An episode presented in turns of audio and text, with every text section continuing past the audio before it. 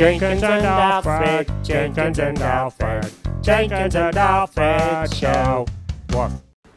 Jenkins and Alfred, part 723. Jenkins story time.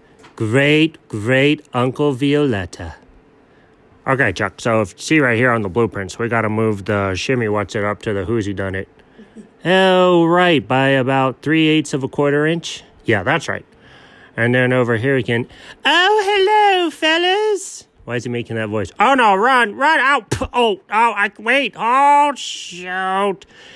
Glad you're staying for Jenkins story time. Chuck, Chuck, save me, drag me to safety. Oh, that reminds me of great, great Uncle Violetta. Isn't that a girl's name? No, it's not. Great great uncle Violetta was the chairman of the West Winnipeg Art Society.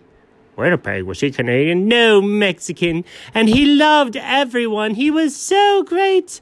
He made sure everyone was happy and had access to paintings and lollipops and music. What in the world?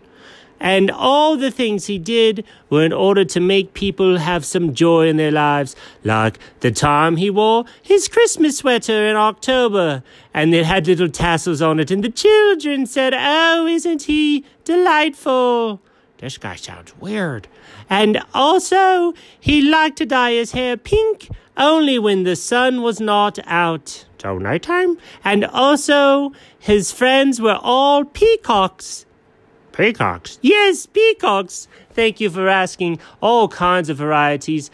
Boy peacocks, girl peacocks, slightly androgynous peacocks that are questioning everything. Also, there were some squirrels. Oh, okay, I understand this guy. And he would eat them for dinner. Oh, my good heavens. And serve them to the children of the town that didn't have anything to eat. Well, I guess that's good, but. And also, as a member of the Art Society of West Winnipeg in Mexico. Uh, that still doesn't sound right to me. He made sure that the performance of the orchestra was heard world round, sort of like the person from the movie with the f- crazy people. The greatest showman on earth? Exactly! And that's what he did. He was a showman. He made sure that people were happy, that people had access, that people had food. He was basically the town's mayor. Was he the mayor? Not at all, never elected, but he always did things that were for the good of the people, like live in their house when they weren't there so that nobody would break in. But wait, wasn't he breaking in? Also, he would drive their cars around when they weren't using them so that their engines didn't seize up. Wait, that sounds like stealing too.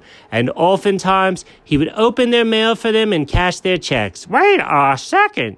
Making sure that all that money got donated to his own charity.